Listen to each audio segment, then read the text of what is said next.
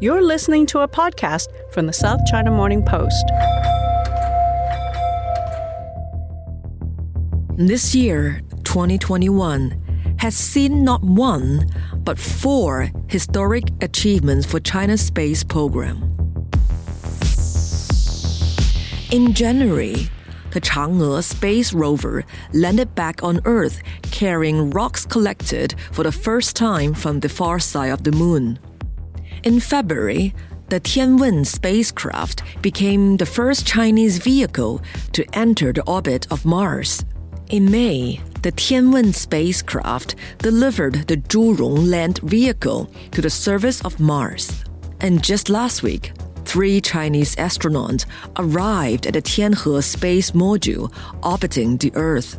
They opened the hatches, turned on the lights and life support systems, and began working on building China's first space station orbiting planet Earth.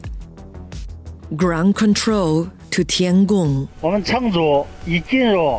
This is mission leader Nie Haisheng. He's saying, We thank all Chinese people for their support. We thank the scientific and technological workers for their hard work. We salute you. The weird thing is, they weren't the first astronauts to radio back to Earth from Tiangong. Houston, Houston in the blind. This is mission specialist Ryan Stone reporting from the Shenzhou. I'm about to undock from Tiangong. Okay, that only happened in the movies. That's actor Sandra Bullock in the movie Gravity, which came out eight years ago. It's a pretty good example of how something once considered science fiction not very long ago is now science reality. You're gonna hear something in this episode that maybe even five years ago would sound like science fiction. You're gonna hear about a satellite system being launched to operate self driving cars. You're gonna hear about plans for a nuclear powered moon base operated by robots. And you're gonna hear the words Hong Kong Space Program. Prepare for blast off because the Inside China podcast is once again headed into space. This is Mimi Lau.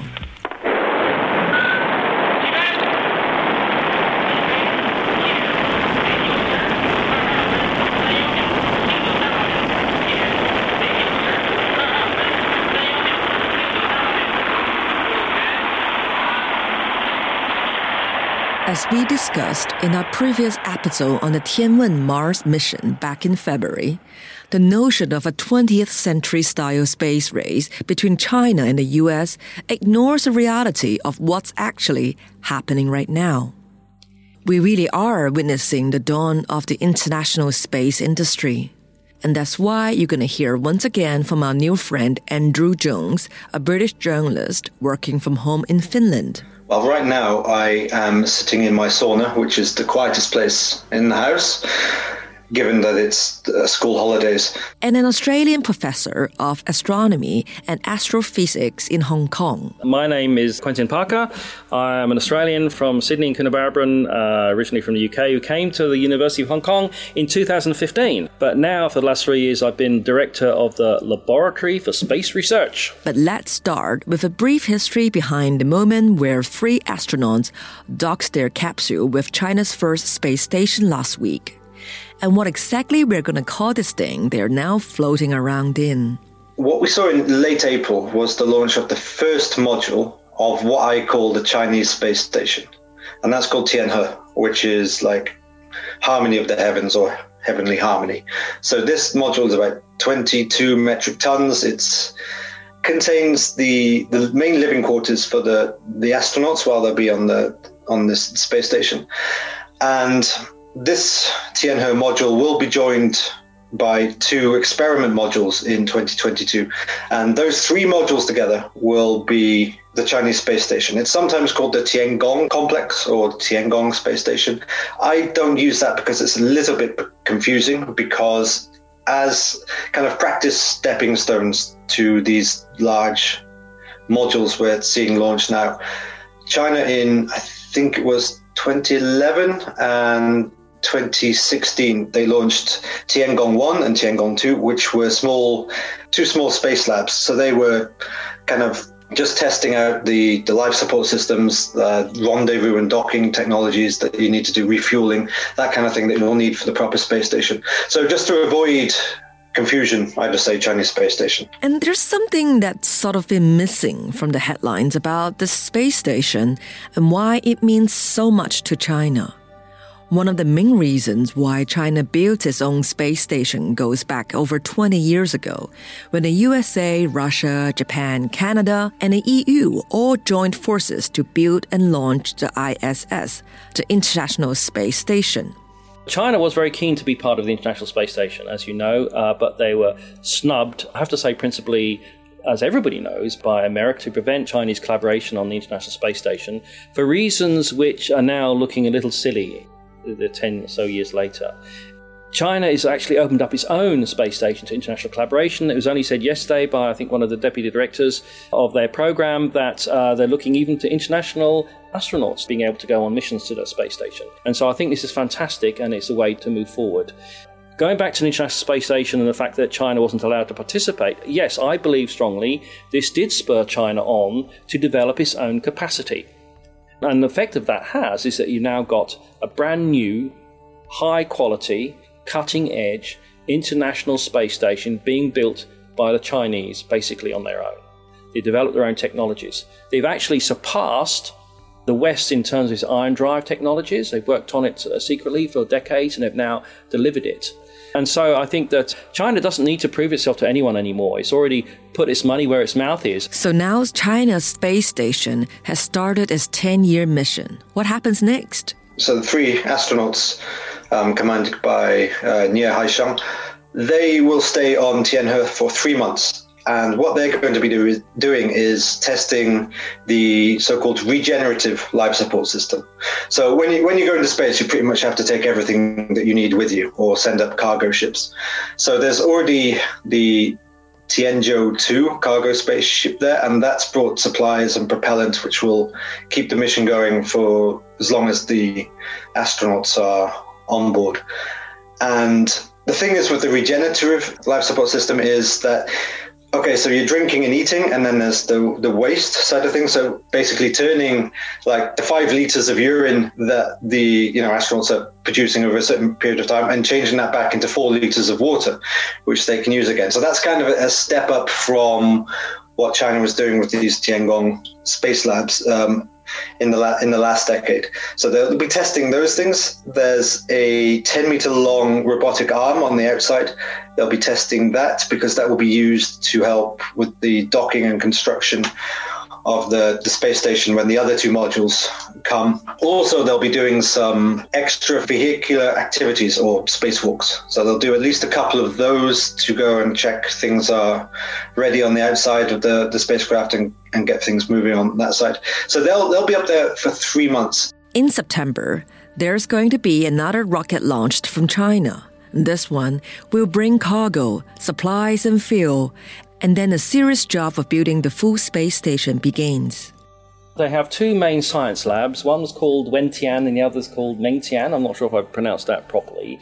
Uh, and that's attached to the main Tianhe module, module, which is a core module that went up first. Then a cargo module went up next, and now they sent up the crew capsule yesterday. And then later, the science labs will uh, will go up.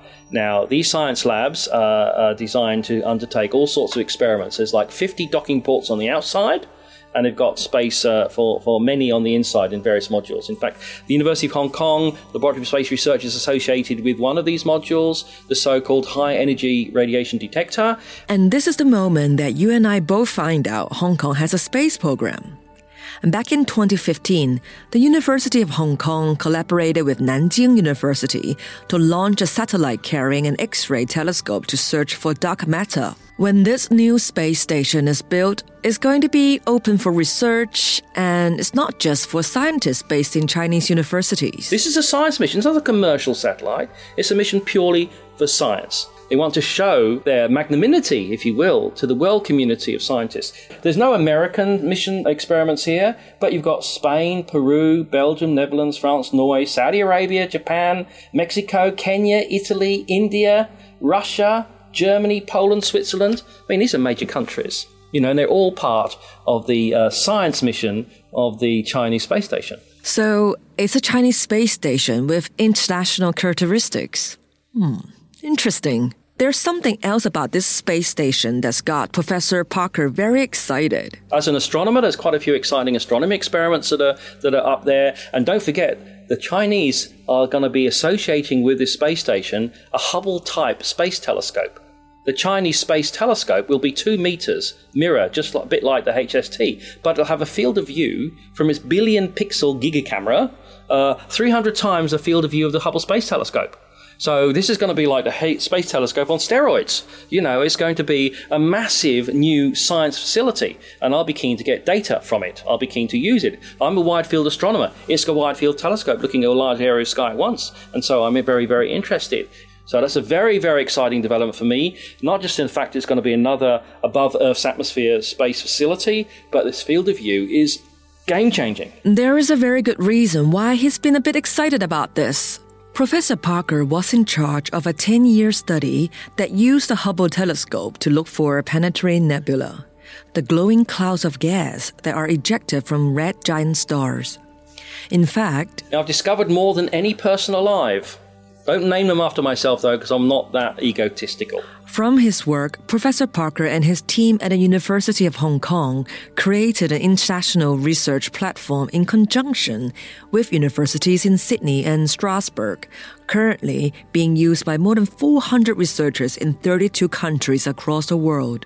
And just two days after we recorded our interview with Professor Parker, this happened. After suffering a software glitch, NASA's Hubble Space Telescope has gone into what's called safe mode, in which it is no longer functioning as usual. Then, when they tried to switch on one of the backups, it turned on, but it was acting strangely and it appeared to be malfunctioning. The Hubble telescope's computer is in safe mode, and while the team at NASA try and figure out how to press Control Alt Delete on a computer from the early 1990s, that's orbiting roughly 550 kilometers above the Earth, the global community of astronomers are waiting for China's version of a space telescope to be launched.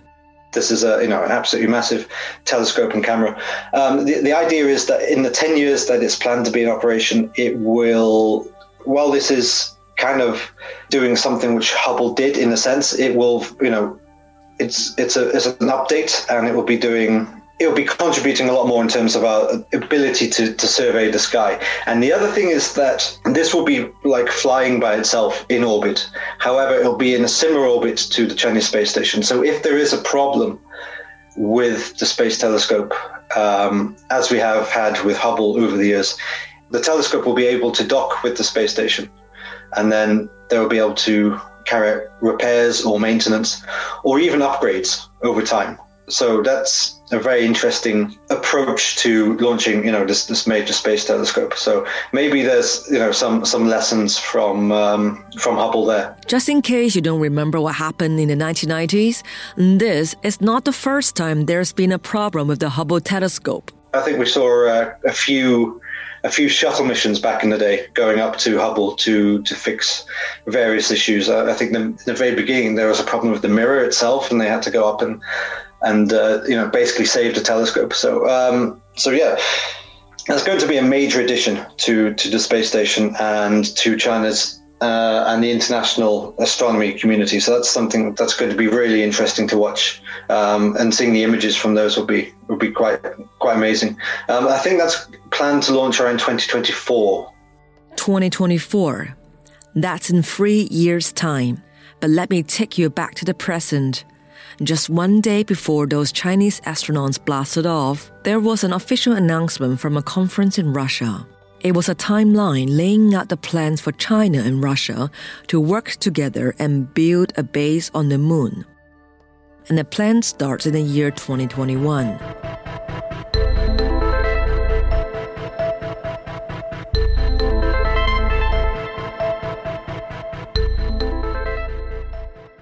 On Wednesday, June 16th, Russia and China officially unveiled their plans to build something called the International Lunar Research Station, or in the words of a very excited podcast producer, a moon base.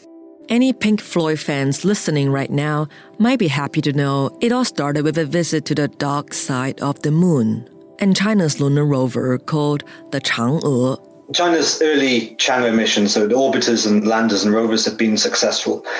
And at the same time as those launches, there was the kind of discovery internationally that there may be things like water ice trapped in craters at the South Pole, which never see sunlight. Um, and that would mean that it would make it a lot easier to send astronauts to the moon and stay there and be able to use resources from uh, locally rather than take everything with you. And by locally, the plan was perhaps China could send a 3D printer to the moon and use a lunar soil to build structures. But that was way back in 2017. It's difficult to remember everything that happened back then, but one thing that happened was that Donald Trump announced the US was once again going to send astronauts to the moon and launch the Artemis program. This is a giant step toward that inspiring future and toward reclaiming America's proud destiny in space. And space has so much to do with so many other applications, including a military application. So we are the leader and we're going to stay the leader and we're going to increase it manyfold. And that, of course, led to a response from China. China looked at building something a bit more sustainable and larger in scale. And they came up with the idea of an international lunar research station, which sounds a lot like the European Space Agency's uh, Moon Village idea, which came out in 2016. So there was all these different concepts for going to the moon and, and staying there and so on, and what you can do on the moon. And what we've seen in recent years, particularly after the invasion of Ukraine and annexing of Crimea, is relations between the United States and Russia becoming very sour. And that's also spread into space to some extent. So Russia's now thinking about leaving the International Space Station project and also looking at what it wants to do next. So rather than join NASA's Artemis project, Russia was, seems to be looking now to have joined China in promoting this International Lunar Research Station. So, what is an International Lunar Research Station? Is it a moon base? I think, particularly if you know you don't follow space very much, and you know you've probably seen sci-fi and stuff. You're thinking of you know some kind of big moon base. Yes, a moon base. It's not. It's not that simple. At least not early on. So it's kind of um, Russia has a few lunar landers and orbiters planned. China had its new Chang'e 7 and Chang'e 8 missions planned, which um, they would have landers and rovers and relay satellites and um, small little hopper spacecraft to check check out some of these permanently shadowed craters. So it's kind of a rebranding of these missions and saying, well, if we join all this together and combine the science goals and some of the technology tests. We're going to call this kind of a research station. Based on the moon, it's a moon base. And what we're going to do is carry out reconnaissance and find out what resources are there, how easy are they to extract and to use, and then from there build something more permanent, so more robotic structures which would include, say, something which can generate energy, whether that's going to be nuclear powered or solar powered or something like this, uh, communications arrays, and basically build up a platform that in the 2030s could be used to host astronauts. Can we backtrack a bit? Did he just say a research facility on the moon using robotic structure utilizing nuclear energy? Did he just describe a nuclear powered moon base operated by robots? I mean, that works. You, you can you can spin it like that. Yeah. Um, China released this this roadmap, and the early missions are detailed, and there's a few kind of renders, a few pictures of what the the first actual um, so-called ILRS missions starting in the early 2030s would look like, but they haven't given details like the actual power source. Now, China's interested in nuclear power for space exploration, um, but it doesn't have much experience in, in this realm. So, China doesn't have much experience, but the U.S. does. In fact, it's used something called a radioisotope thermoelectric generator on more than a dozen missions, including the Curiosity Mars rover. China needed for its Chang'e 4 mission to get a radioisotope thermoelectric generator from Russia. So the, the kind of this power source and heat source which keeps the mission going in in the in the lunar night, which gets as cold as about about minus 180. So you know, if you don't have something to keep keep it warm and and running, then you know you lose the mission. So that needed to come from Russia. So that's actually one in, interesting aspect um, of this China-Russia collaboration because people are asking that Russia's space program seems to be stumbling a bit. The the funding is going down. They're losing a lot of the expertise which they've had over the decades and isn't being replaced apparently. But um, something like this would be very valuable. But we, we we don't know what they have planned. Okay, so let's not rush to conclusions on how China's going to power its moon base. And just a note, if you've listened to our podcast on China's new breed of science fiction writers, it's a reminder that the first science fiction novel written in China was called Lunar Colony, and it was published in 1904. And the Beijing government does love its historical milestones.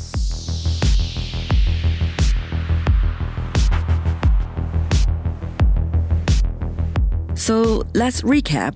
Right now, China has three major space missions all happening at once. It's got a lander and a rover on the dark side of the moon. It's got a lander and a rover on Mars. And now it's got astronauts living on its brand new space station. There's more to come, but it's not coming from the Beijing government. The trends of the US space industry are echoing in China.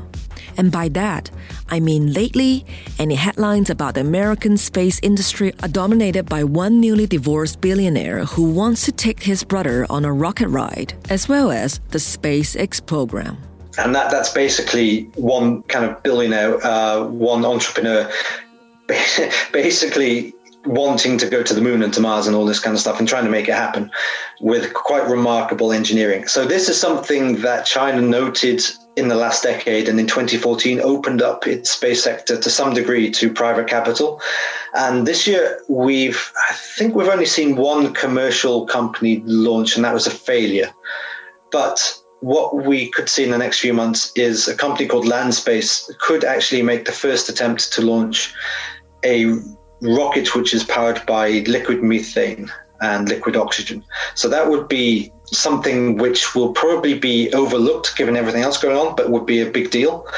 There's been, I think, four companies which have tried launching rockets so far in China, which are, you know, to some extent separate from the, the main kind of state owned industry. Also, China's looking to build its own so called mega constellation, which means sending up thousands of satellites into low Earth orbits to provide um, broadband connectivity. So that's something that Amazon is doing, that SpaceX is doing, and that's actually a big worry in terms of you know, space debris and potential collisions between satellites. Yeah, it's not all astronauts kind of spinning around in microgravity. China also has its own answer to GPS. And while we all use GPS every day for various services, these things can be used for guiding missiles, for tracking, uh, for coordinating your troops around the globe. So that's something which is a big game changer in terms of Chinese imprint on the world and its uh, capabilities going forward. Back in our February podcast, Andrew gave us an in depth overview of just how many Chinese companies are getting involved in the space industry. From companies building rocket ships to satellite companies and manufacturers of all the bits needed to make those things work properly. And while there's no Chinese equivalent of Jeff Bezos or Elon Musk pouring their money into space missions, there is one major company that is branching out beyond Earth and that's one of China's biggest car companies, Geely. They've set up uh, satellite manufacturing centers and also setting up uh, head of operations. I think it was in Guangzhou. and so that's a car company, and they are looking at launching hundreds of satellites, which would kind of enhance the signals that you get from Beidou or GPS to instead of providing like meter level accuracy for positioning down to the centimeter level. And they would use those satellites for that, but also for kind of data transmission. And that would be used for autonomous driving. So that's another kind of indication of just how fast China's space industry is growing and in different directions. So let's bring it back to Earth. Let's bring it back to Hong Kong and Professor Quentin Parker. And he's got something to say about this new era we are living in. You mentioned about America and China. Look, I don't like this adversarial thing. Oh, we're going into another space race. It's not like the Cold War and Russia and America with global nuclear destruction just around the corner potentially. We're in a different world now, I believe. Sorry, but you know, major spacefaring nations. It's not just America. It's America, it's Russia, it's the Europeans with their massive Ariane program and all the countries involved in that. Huge expertise in Europe, including in the UK. Uh, and you've got Japan with its program. You've got India emerging as a major spacefaring nation as well, with their own rocket capacities, etc., sending satellites to Mars, etc. And so you've got a, quite an infrastructure, a community of spacefaring nations. Now, I would say the, the stronger spacefaring nations are now America, Russia, Europe, and China. I'm putting China right up there now. And that where the pecking order is, that's going to change. And then China's going to move up even further in the next few years. It's self evident from their plans. When China says it's going to do something planning, they actually tend to do it.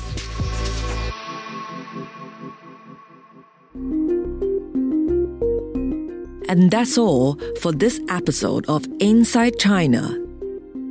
You can follow all the updates on China's space station, its Mars mission, and its moon mission on scmp.com, including the excellent interactives and animations explaining what is happening up there. My name is Mimi Lau. You can find me on Twitter at GZMimi. Thank you so much for listening, and wherever you are, stay safe, get your vaccinations, and see you soon.